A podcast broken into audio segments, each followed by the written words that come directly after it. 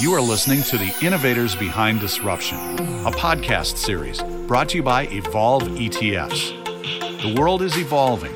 Your investments should too. Hi, everyone, and thanks for joining us today. My name is Raj Lala. I'm the CEO of Evolve ETFs.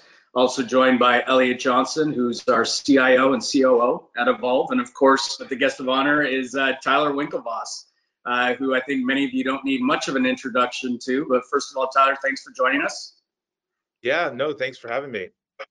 Um, for those of you not too familiar with Tyler, he's he's the co-founder of Gemini, which is a digital asset uh, exchange and custodian, uh, and also the sub-custodian for our Bitcoin and our Ether ETFs. Tyler graduated uh, from Harvard with a degree in economics and then an MBA from Oxford.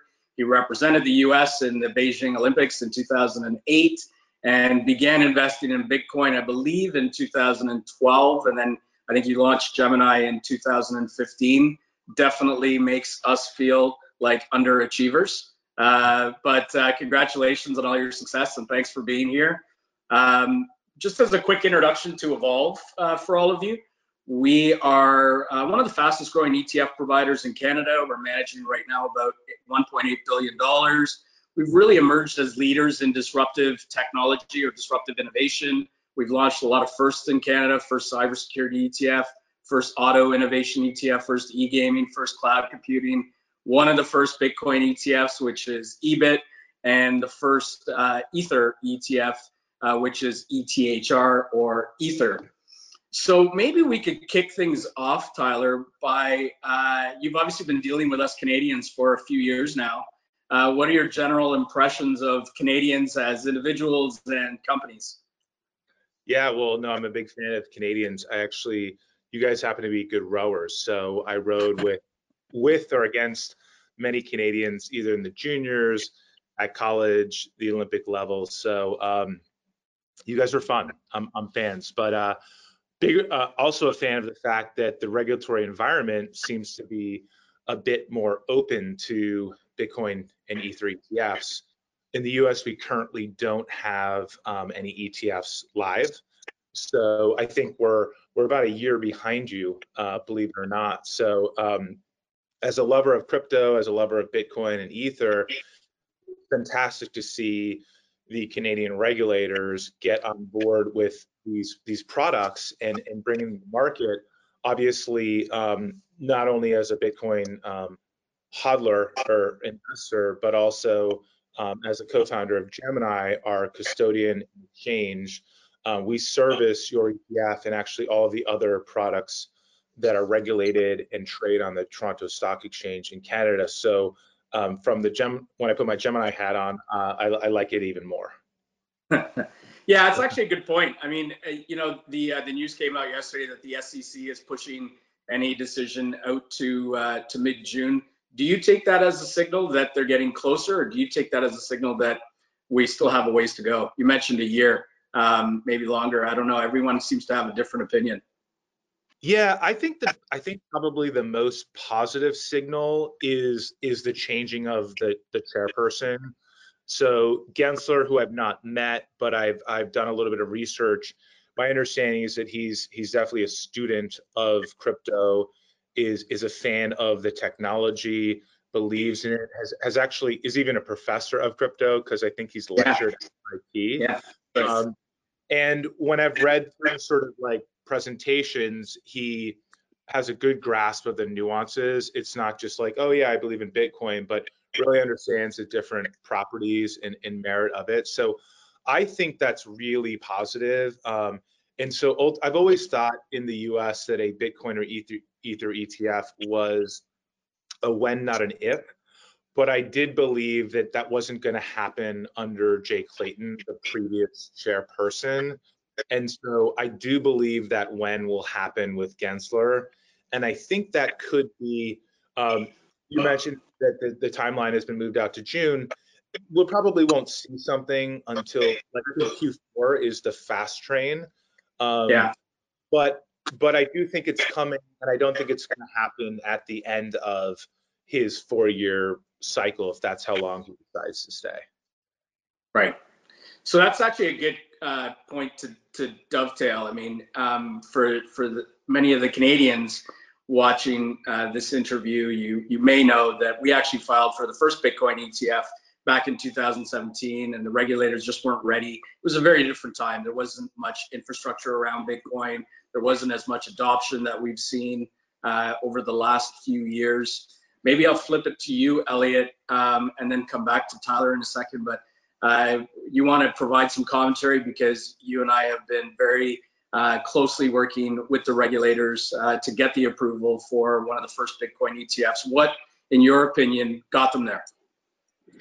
Yeah, I think it's an underappreciated part of the story of the successful launch of uh, cryptocurrency ETFs in Canada. Just how relevant the infrastructure is that's been developed over the past four years since we first started talking to the regulators here about launching uh, a Bitcoin ETF. Uh, you know, our, our ETFs um, track the same price index used by the futures market, which is really important because we now have a derivatives market as well as a cash market for um, both Bitcoin and Ether, um, which is an important building block of the overall financial industry in terms of being able to um, have both markets operate in an orderly fashion. That really helped with our conversation with the regulators to say, you know what, there's going to be liquidity here for the market makers of our ETFs to be able to ensure that there's good price discovery for investors, that investors, when they buy the ETF units through the day, are going to get an accurate price based on the Bitcoin that's held inside the fund, for example. But it also, that piece doesn't operate by itself. It allowed us then to also, um, by partnering with Gemini, be able to demonstrate to the regulators that we can actually meet counterparties that have been um, uh, KYC'd and, and, and audited by Gemini. So we know that we're not facing any um, uh, entity that is, is not a, uh, an approved entity. And also it allows us to meet those entities at Gemini when we're buying Bitcoin and deliver cash versus um, the, the, Bitcoin itself. And that delivery versus payment mechanism that exists in um, you know the equity world and has been around for decades is only really possible when you have a world-class custodian who is able to put in place those things that allow financial products to be built on top. So this is a lot of technical plumbing that I know kind of bores some people, although I find it personally exciting. But it's the stuff that actually has brought us forward to the point where we can build reliable financial products on top of cryptocurrencies. And that, I think, is the most exciting thing happening right now because um, this is opening up participation in Bitcoin and Ether to a much wider range of investors who have been interested in them, haven't known how to use them, haven't known how to do it safely, and now have a lot of more solutions at their fingertips than they had before. So, Tyler, uh, you know, you guys have been very instrumental into the overall improvement of the infrastructure around uh, Bitcoin through your custody business, for example. Can you talk a little bit maybe about the last few years in terms of the challenges that you've faced in terms of building out Gemini? Sure. Um, so we got into Bitcoin in 2012 and bought a lot of Bitcoin actually on Mt. Gox, which famously imploded a few years later. Luckily, we we we uh, didn't lose any Bitcoin. We had moved our Bitcoin off, but that really informed us um, back to Elliot's point of just how like shaky and, and, and not enterprise grade the the infrastructure was.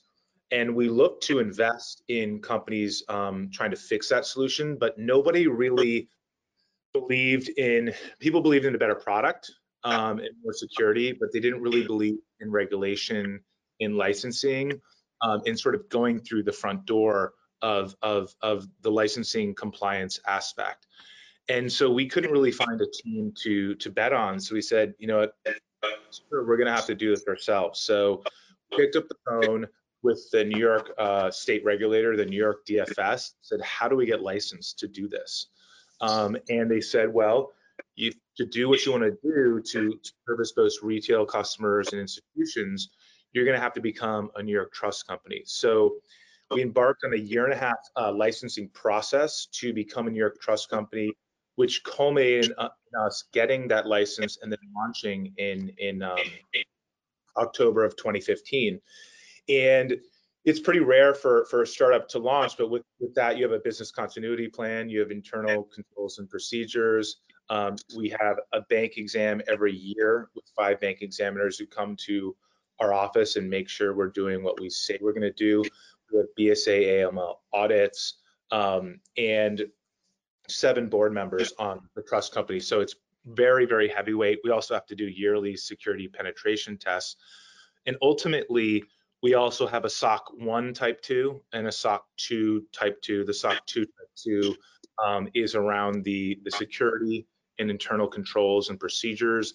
The SOC uh, 1 type 2 is around um, financial reporting and things like that. But those are the highest level of sort of exams. And that, those were performed by Deloitte and they're longitudinal. And we refresh it every six months or a year to make sure we're actually following the things you know we say we're doing. So we've really worked very hard to build this constellation of trust in Gemini with outside parties, independent auditors, and whatnot to get um, folks like yourselves, but also uh, the regulators comfortable with Gemini being a custodian of a regulated fund that trades on Toronto Stock Exchange. So it's been a it's been a really interesting long journey. I didn't think I was going to be the CEO of a trust company necessarily, uh, that, um, but we really believe thoughtful regulation. When you get regulation right, um, it builds the most vibrant, healthy markets. I think you can look to Singapore was a fishing village not long ago and uh, with thoughtful financial regulation, it's become a powerhouse, a hub in Asia. In fact, we are in flight in a process to license with their regulator um, out there as well. So they're embracing crypto as well. So we you can look to the economies that you respect the most, um, and and they they have thoughtful regulation. Right, too much stamps out innovation, but too little, you find yourself in the wild west. Mount Gox days. And so we felt, um, I guess in a way, we started Gemini to solve our own problem. You know, we didn't want to lose Bitcoin on an exchange, we wanted to trade it. And for this technology and movement to really take on, it needed better infrastructure and it needs more access points. So with our license, we could get a bank account so people could wire cash in. Um, with our license, we can help you and approval in Canada so someone could get exposure to Bitcoin through security, which a lot of people need. That's the route they get into. They can't hold Bitcoin the asset or Ether the asset on Gemini. So, um, you know, it's it's great to to see the fruits of our labor paying off and realizing that vision of like, yeah, you can just open your brokerage account and buy EBIT um, or whatnot and get exposure to to to crypto. That's that's a huge in our opinion, that's a big game changer because a lot of the funds, pension funds, sovereign wealth, they have to hold a security. So this is the only way they can get exposure to that asset class. Got it. Uh, let's shift gears and talk about adoption. Over the last year, we've seen hedge funds starting to use Bitcoin. We've seen institutions starting to invest in Bitcoin. Uh, we've seen companies like Tesla, of course, invest. I believe they just upped their investment to two and a half billion. Um, that just got disclosed maybe today. Uh, so we're seeing more and more use case uh, for Bitcoin, whether it be store value, whether it be cash alternative, gold alternative, um, or just uh, an asset class in general, uh, the digital gold. You're probably having a lot of conversations with corporates, with institutions. What's first of all, what's resonating with them? In terms of adoption of Bitcoin and what are the concerns that they have or what's preventing them from actually adopting Bitcoin within their portfolios or their companies? Yeah, it's a really interesting question. And we, so I'd say that the concerns are, are really move, melting away. Um, so I think the biggest driver to Bitcoin right now, the reason you're seeing Square put Bitcoin on its balance sheet, in Tesla put Bitcoin on its balance sheet is because of the money printing that's going on in fiat currency regime. US dollar, euro, pound sterling, I imagine the Canadian dollar as well. Um, we weren't great, uh, we weren't very conservative and tight with our money policy the last decade. And then all of a sudden COVID hit. And so there's an economic shutdown. How do you uh, sell your way, sell your way through that storm? You print more money. The problem is we've been printing money for the last decade before. So it's the the specter of inflation, the fear that inflation is coming, really uh, push people into into Bitcoin, in my opinion. Um, we saw a lot of dyed in the wool Wall Streeters um, who who kind of got close in 2017, 2018, but just couldn't quite get into get off the diving board into the asset class. The same people, um, there was a crypto winter for a period, and then when COVID hit, the markets melted down, and then they started rebounding. As soon as people could take their head up for air, they came running back to Gemini and said, "How do we get Bitcoin?" It wasn't like, "Tell me about Bitcoin, prove it to me." They totally got the the gold 2.0 thesis, uh, the same rationale that Paul Tudor Jones he calls it the great monetary inflation. It doesn't take a rocket scientist to look at the Fed balance sheet and assess how it's ballooned, uh, the level of debt, the stimulus spending. It's simple arithmetic that um, you know um, a kid in elementary school can can understand the supply and demand. And so even these, you know, Wall Street, the biggest skeptics, biggest cynics, uh, became completely spooked with, with what's happening with the Fed, the Treasury, and basically the U.S. dollar and its long-term viability. And if it was the 1970s, they'd be buying gold. Uh, but we have Bitcoin, so they started buying Bitcoin. So I believe um, ultimately it's two things. People believe that uh, Bitcoin is gold 2.0. When you look at the characteristics that make gold valuable, that we all agree make gold valuable for the last thousands of years, scarcity, durability, portability, there's about nine money characteristics. Bitcoin matches or defeats gold or does better across the board. It's actually a fixed supply. Um, it's portable as an email. It's uh, fungible. You can divide a Bitcoin into 100 million pieces. And so it's ultimately gold 2.0. The market cap of above ground gold is 10 trillion. Gold is 1 trillion. So there's a 10x from here if it disrupts gold. Uh, that would put a Bitcoin price conservatively at $500,000 a Bitcoin.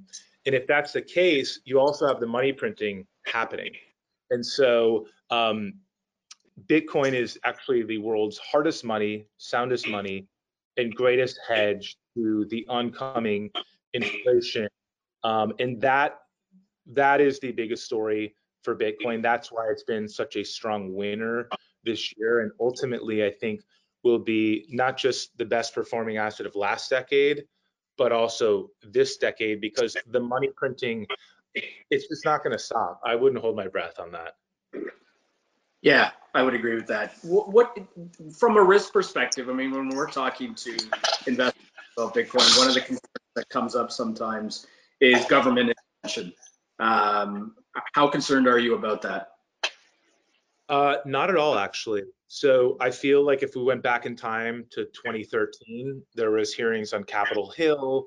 Um, you know, Silk Road was out there. There was a lot of um, incorrect narratives and I would say it was maybe slightly an open question, but it was still a tough question because you have to basically shut down the internet to stop it, which means you shut down the FANG companies, the biggest drivers of the US economy. Ultimately, fast forward to 2015, we're given a New York Trust Company license, which is an endorsement from New York State. We now employ 400 people. So you'd have to like kill our business to, you know, roll yeah. that back. Um, there was a there was a CFTC enforcement action called the Coinflip action in or order in 2015, which called Bitcoin a commodity like gold. It was upheld in federal court systems multiple times in the U.S. Um, I, I, think the cat or the you know the, the toothpaste is out of the tube. It is never coming back in the U.S. I think the same is the case in the UK. I think in Canada. I think in Singapore um, in many other jurisdictions, um, oh, in Europe as well. Um, so we just to give you a sense of our licensing, we're in flight in, in Singapore. We have a license in the UK. We're in flight in Ireland for all of the European area. Um, obviously, the US, um, in Canada. So, so uh, all of those jurisdictions have embraced this technology. I think the idea of waking up and and having any one of those jurisdictions say Bitcoin is somehow outlawed, like I I mean it's never zero percent, but it's close enough to zero where I I I feel like I I sleep very well. I do not wake up worrying about the legality of of Bitcoin or crypto and and the longevity of business. I think all of those questions are asked and answered. Now you have people from um, the crypto industry who are also now in government. Like people just use this and they believe in it, and that's becoming like everyone. It's not just like the crypto niche community and then the lawmakers and whatever. It's everybody's into this now. Yeah. Um, let's talk about use case because uh, and you know I've mentioned Tesla already, but Tesla was one of the organizations that recently announced that you could buy Teslas with Bitcoin. Yeah. Where do you see this going? Do you do you see um, more companies adopting the use of Bitcoin to transact product or purchase products? And what do you think is is the missing, if there is any, uh, missing infrastructure in order for organizations to actually truly start using it? So I think that um, the play for companies like Square and Tesla is really against inflation. You've got this cash happening. You know you're hemorrhaging value. Like we know what happens if you put cash into a mattress under your mattress. You're just you're losing money overall. It's a bad place to store your life force. And you need to look at how you measure inflation. I don't measure it by CPI. I look at asset prices. I look at the fact that real estate price records are being broken every other you know week or day or month. Um, I look at the fact that the the stock market is absolutely ripping when the world is Main Street is shut down and and and you know not doing well is very delighted. So I think inflation's a lot higher than you hear on the you know you hear maybe like in in the news. Um, I don't think it's the CPI measure. So if it's 10% or 15%, you're losing that a year by sitting on the cash. So it's really like these companies trying to put their cash to work in a way where they don't completely hemorrhage and lose value. And it could be gold, um, but for the reason I mentioned before, I think a lot of people are looking at, at Bitcoin as that sort of um, hedge.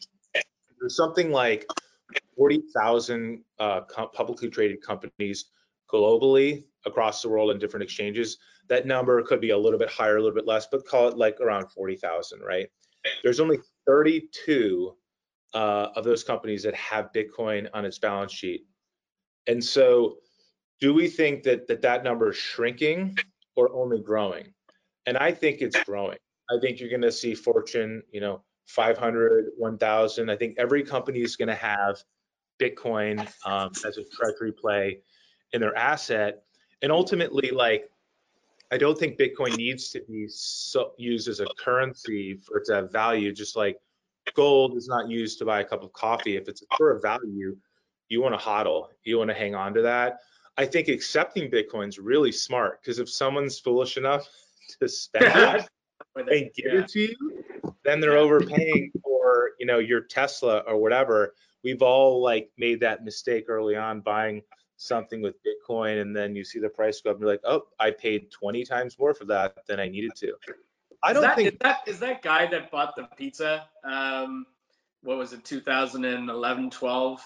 That's now worth 500. He used 10,000 Bitcoin. Is that actually is that an urban myth or is that a true story? that, that's I mean that's true in as much as it's it's on message boards. I think yeah. um, the guy I forget the guy's name, but uh, he's an engineer. I think he's even said uh, you know uh, confirmed it, but that's totally true. Um, and at the time, yeah, he spent like 10 or 10,000 or 20,000 Bitcoin 10,000 pizza. And so you don't want to be the Bitcoin pizza guy. Um, I, think of, I, think of, Bitcoin as, you know, in your gold category. Um, Ether's different. It's, it's a, um, it's, it's the digital oil of the world's global decentralized cloud computer. So if you think of Amazon Web Services as centralized cloud computing, Amazon S3 buckets as centralized storage, um, crypto networks are trying to decentralize all these centralized uh, internet companies, and Ethereum being your decentralized uh, cloud computer. And Ether, instead of your credit card, using your credit card to pay Amazon um, for its compute service on your application. You run your application or your smart contract, it's called smart contract on Ethereum, and you pay, people pay for the computing uh, in, in Ether.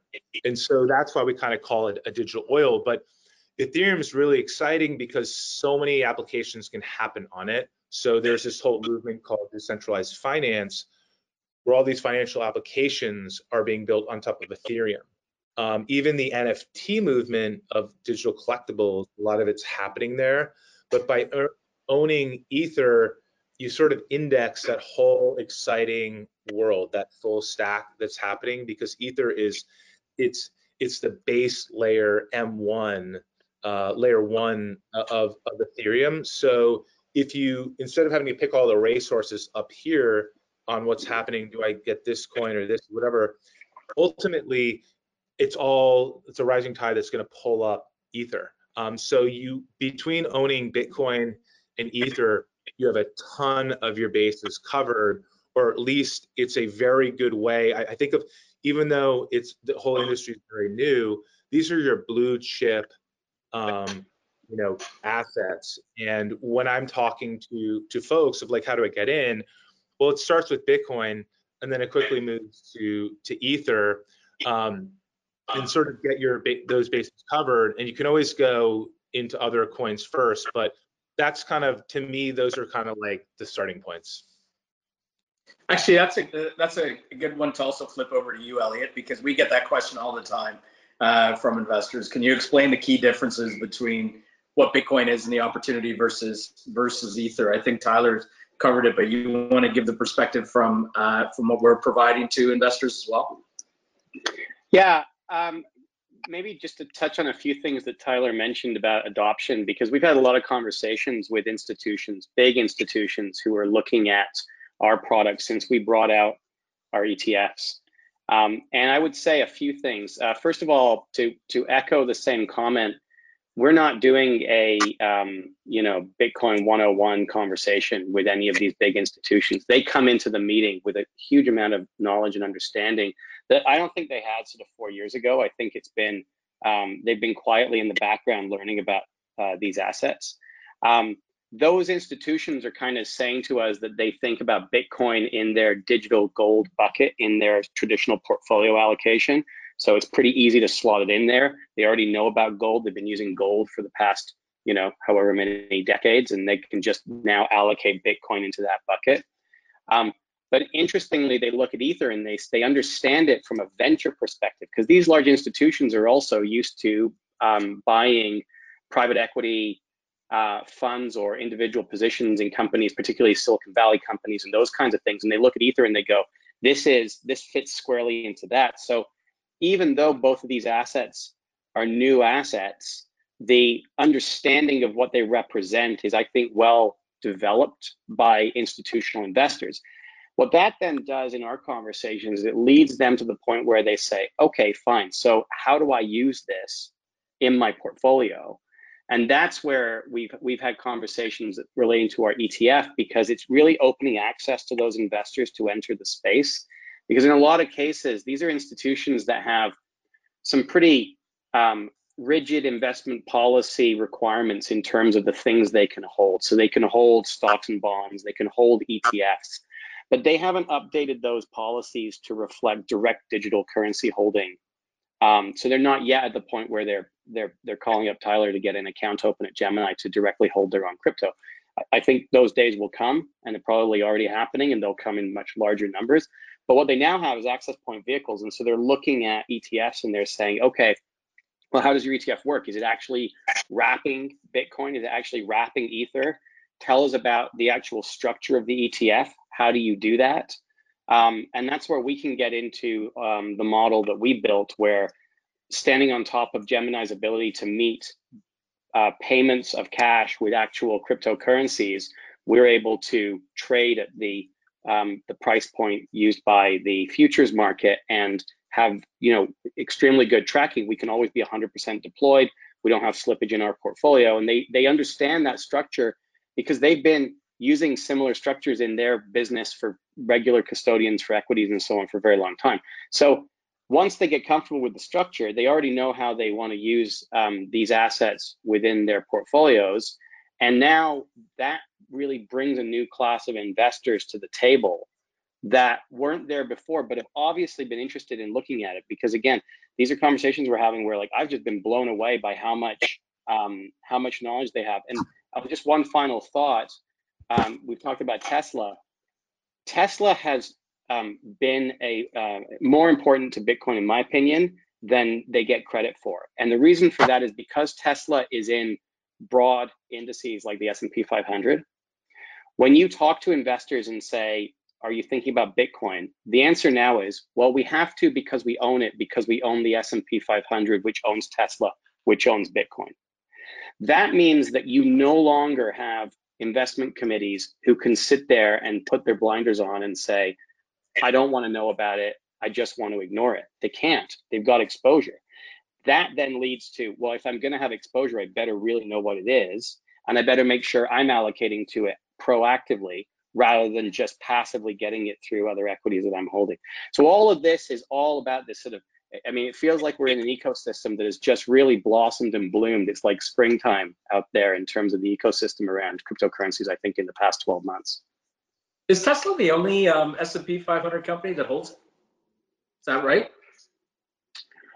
As far as I'm aware, yes. I know, you know, it's funny watching the news reports yesterday. The other FANG stocks were reporting, or several of them were Apple and Facebook and so on.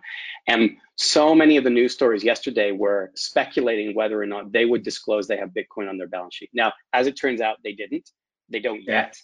Um, but such an interesting narrative in the news cycle, right? That there's more excitement about whether these massive tech giants are buying Bitcoin than there is about what else they're doing in their business. That just shows how much people are interested in um, in, in in this in this uh, this change in terms of what people are doing with their treasury cash. Like it, it's a phenomenal thing to see. Yeah, I think that uh, that everyone wants to understand it. Whether they decide to invest in it or not is a different story. But many of our meetings right now are, are coming from people that are not necessarily planning to allocate, but they just want to understand it so that they can talk to their clients about it intelligently, uh, for example. Hey, Tyler, let's go back to Gemini for a sec. I mean, you guys have obviously become one of the largest companies uh, in in the world with uh, with crypto, and you're expanding your business. So you've got Gemini Pay, uh, and you also have this new relationship with Mastercard. You want to talk about both of them? Yeah, sure. Um, so um, Gemini started, it was pretty much Bitcoin. Ether was out there, but um, it was still pretty new. Um, so Gemini started as a Bitcoin exchange, and then Ether came along. We were the first uh, U.S. regulated exchange to list Ether. Then there's DeFi and NFTs. So um, it's obviously becoming a space, but ultimately our initial goal was help people buy, sell, and store crypto. Um, and we've really increased those those money verbs. Um, we have this new product called Earn, where people can put their crypto into Gemini Earn and earn a, a yield um, on it. Um, so instead of just you know hodling your Bitcoin on the exchange, you can actually now uh, earn interest on it, similar to what your bank used to pay a long time ago, maybe on your cash, but no longer does. So um, trying, to, trying to bring back yield with that product. And then we have um, the Gemini credit card, which is coming out, where instead of earning back airline miles or points where you don't really know, you know, what the conversion rate is or whatever, um, you can earn up to 3% back in Bitcoin or any other crypto we support on Gemini, and we support about 40 right now.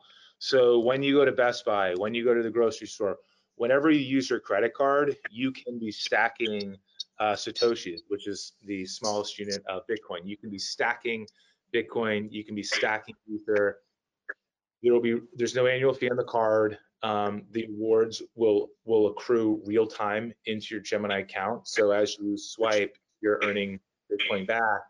You can also put that Bitcoin into Gemini Earn and earn some yield on it. So we're really trying to bring, um, I would say, more of more of the money verbs to to our platform so that people can not just come over and buy Bitcoin and go back to um, you know the traditional financial world or whatnot, but they actually stay and do more of their their banking services because um, there's just a bit more opportunity um, in in crypto. So those are those are kind of the exciting new new products we've been working on. As I mentioned, I'm really proud that we're the the full custody provider. Uh, so we have Gemini Fund Solutions for fund managers, and to, we, we have all of the funds that are regulated and traded on the TSX. So we have a very strong institutional business. So fund solutions includes custody. We have a trade execution desk, um, as Elliot mentioned, and also clearing services. Um, so all of these things, and we also have um, multiple user accounts. So you can sign up and make sub accounts. Um, so that's really helpful. And each of those accounts have different credentials. So you're not sharing the same 2FA around 20 people in your firm. You build the firm account, and then each person has their individual um, account to log in. So a lot of institutional features um, that we've built at Gemini to to really service the institutional industry, in addition to the the the retail or the individual. Crypto's obviously been um, for so long a retail phenomenon because regulators up until about this year, at least in North America, couldn't get comfortable with it. So people didn't want to wait, wait around, and so they they just come to Gemini or other places. Um, but we always knew that the day would come when the regulators could get there, and so we wanted to build the institutional enterprise grade software for everyone. Um, we think we could we can we hit that mark, uh, and so and so those are kind of the big the big focuses of us. Like, and I also mentioned that we're number we're in 50 countries. We're in flight and licensing in a few uh, uh, in in Singapore, um, in Ireland for Europe and stuff. So we're we're really we really view ourselves as a global company. Um, we started in New York, but now we have offices Portland, Oregon, Chicago, New York, UK, Ireland, Singapore, uh, San Francisco, uh, LA. We're we're really growing, um, and as evidenced by the fact that you know, we we we work with you folks in, in, in Canada. So we really see ourselves as a as a global uh, company. It'll be nice when the world reopens a little more. You can uh, travel more often. Yeah, um, it, that's another amazing thing. Is crypto's brought me so many great places. I think I went to Asia um, first time first time since the Olympics in 2008. Um, three times in in two years, uh, right before all this yeah. happened. It's, it's, super exciting. It's it's really fun to travel with business, you know, and sort of see the world. We all miss it. Um, uh, Elliot, actually, that, you know, Tyler brought up a good point, and I think it's worth I'll mention. Some of the feedback that we've been getting on our fund is, especially from sophisticated investors, they love the fact that our money movement is linear, meaning going from the fund to Gemini, not to any third party broker first and then over to Gemini and coming back the same way. Do you want to just really quickly uh, highlight that process? Because it is a definite differentiating uh, feature for our structure. Yeah, it's a big part of it. Um, the interesting thing about talking to institutions is it was similar to the conversations we had with the regulators. Everybody wants to make sure that your mousetrap actually works and they want to make sure there's the, the, the risk is minimized, right? And so um, there's a sense that because um, cryptocurrencies are traded in all parts of the world on exchanges that oftentimes aren't regulated the way that Gemini is regulated, right? And there are a lot of times you can go on certain exchanges in certain countries that don't meet any kind of particular regulatory threshold. They one of the one of the questions is so are we buying Bitcoin from kind of anywhere? Are we trading around? Are we are we wiring money all over the place and trying to gather up our Bitcoin and so on? and the answer is no. Um, the the real competitive advantage our structure has is that um, we're able to actually buy and sell Bitcoin or Ether, depending on the product, at the reference rate that is um, the most widely recognized rate for pricing Bitcoin in the world, which is the CME CF benchmarks Bitcoin reference rate. This rate is the most recognized because it's been used as the settlement rate for the futures market for the past four years. So when you talk to the really big market makers, the folks who are trading futures, the folks who are trading spot Bitcoin on various exchanges, maybe they also trade ETFs and other things. Those folks, we can call them up every day and say, hey, folks, we need to buy some Bitcoin and we want to pay today's Bitcoin reference rate.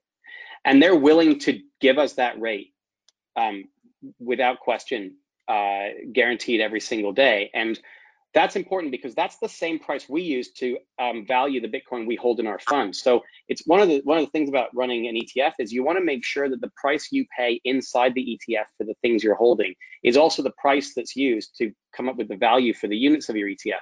If those two things are different, then you have internal portfolio slippage and cost that's reflected to the investor through a tracking error and through you know that they don't get the performance they're expecting and their in, inherent cost of knowing the fund go up. But because we can do it that way we have a structure where we can call up those bitcoin market makers and say it doesn't they don't even it doesn't even matter how much we're doing because bitcoin is such a deep and liquid market we can say we we want to buy 100 million dollars worth of bitcoin from you at today's bitcoin reference rate. And they say no problem we will give you that rate and we'll see you tomorrow at gemini to settle this trade. So then the second day, when we get cash that comes from the banks that are creating units of our ETF to meet the investors who are buying the units, meet the demand by investors, we get that cash into our ETF and we do one wire only down to Gemini. That's it. Our cash never goes anywhere else. It goes straight from CIBC Bank in Canada, where we settle our ETF creation units, down to Gemini, and to the penny, we wire down the exact amount to settle the trade that we'd arranged because we have price certainty on our index. So um, this is really important to the big institutions because they want to make sure that if they have big inflows and outflows, can our fund support that? Or are they going to find that they they they bring in a big because big institutions do very large trades, right? They want to be able to make sure that this thing can scale in size. You don't want to be in a product that can't do something effectively like that because then if somebody else comes in in a large size, it's going to affect your returns because you're going to be paying those costs as an investor alongside the others that are coming in or going out of the fund. So by using that reference rate combined with the ability to meet um, those parties at Gemini with payment for the Bitcoin, um, our fund is just a wrapper. If you pay whatever it is today, $28.50 for a, a share of the EBIT ETF, you've got $28.50 worth of Bitcoin because the fund holds 100% of its assets in Bitcoin and always will. Even if we get a big inflow tomorrow or a big outflow the next day, it really makes no difference. That's important to the big institutions. Um, it was important to the regulators as well. And uh, uh, it's something that um, not all the funds have been built that way. And there are still some folks out there who are trading around trying to make sure they can hit their price point um, uh, which is not going to be as efficient. And, and so we're having a lot of really great conversations around that with our clients. I've never seen anybody so passionate about operations before. Good for you. Thank God you're part of the team. um, uh, listen, before we close off, uh, I'd like to thank uh, Tyler and, and Elliot for being part of this uh, today. This was a great discussion. If anybody wants more information on any of our ETFs, uh, feel free to visit our website at evolveetfs.com. Uh, the ticker for our Bitcoin ETF is EBIT, and the ticker for our Ether ETF is Ether, ETHR. Before I close off, I have a fun little question to ask both of you. Uh, Dogecoin. Believer, not a believer. I gotta say, it, it, it reminds me a little bit of what Bitcoin was like like six, seven years ago, where there was some people people don't say that Bitcoin. Very few people say that Bitcoin's a joke anymore, right?